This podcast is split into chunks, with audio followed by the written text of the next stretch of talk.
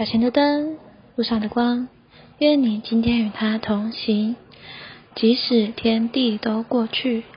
我们已经看过国度子民的性质以及对世界的影响，我们今天会来看他们中间的律法哦。我们赶快来看看吧。今天的进度是马太福音第五章十七到二十节，第十七节。不要以为我来是要废除律法或伸言者，我来不是要废除，乃是要成全。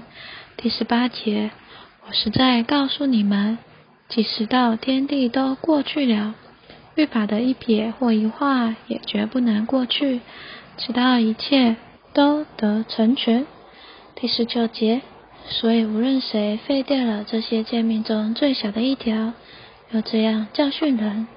他在诸天的国里必称为最小的，但无论谁遵行这些诫命，又这样教训人，这人在诸天的国里必称为大的。第二十节，我告诉你们，你们的义若不超过经学家和法利赛人的义，绝不能进诸天的国。我们今天读到这里。在这一段里，主耶稣说，他来不是要废除律法或伸言者，乃是要成全。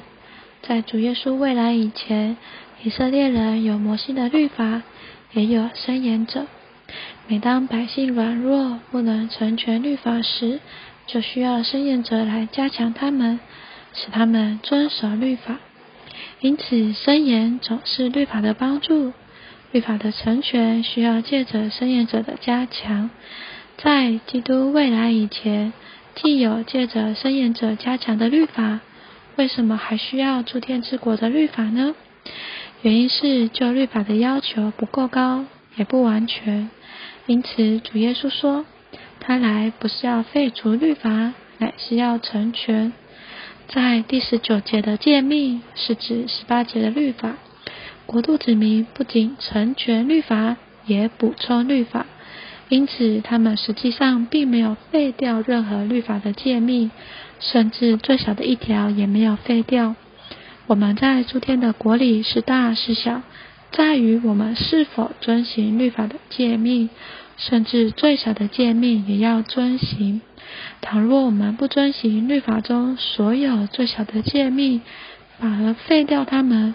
有这样教训人，我们在诸天的国里就要成为最小的；反之，我们所行的必须超过旧律法的标准。成全律法有三方面的意义：第一，在积极方面，当主耶稣活在地上时，他遵行了旧律法的每一方面，从来没有人遵行过十条诫命，唯有主耶稣完全遵行了。他非常积极地遵行了旧时代的律法。在消极方面，主耶稣借着十字架上的代死，满足了律法的要求。因着基督遵行了律法，他成了完全的一位。他的完全使他有资格为我们死在十字架上。我们众人都干犯违犯了律法，但主耶稣在十字架上做我们的代替。为我们死，律法说罪的工价乃是死。主的代死在消极方面满足了律法的要求。第三，基督也以他的新律法补充了旧律法。基督的代死带进了复活的生命。当这复活的生命进到我们里面，这生命就能完成律法，做这样美妙的工作哦，使我们能成全更高的律法。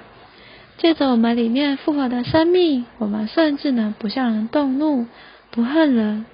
这复活的生命比天然的生命高多了，因为只是实际上它就是神圣的生命，最高标准的生命，就是永远的生命。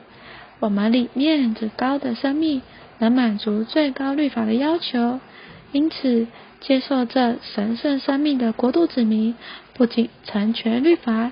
也补充律法，让我们有点祷告吧。哦，主耶稣，主啊，你来不是要废除，而是要成全律法。还把这复活的生命带给我们，使我们够得上这高的要求。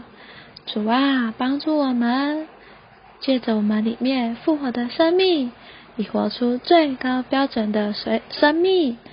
阿门。愿神今天祝福您。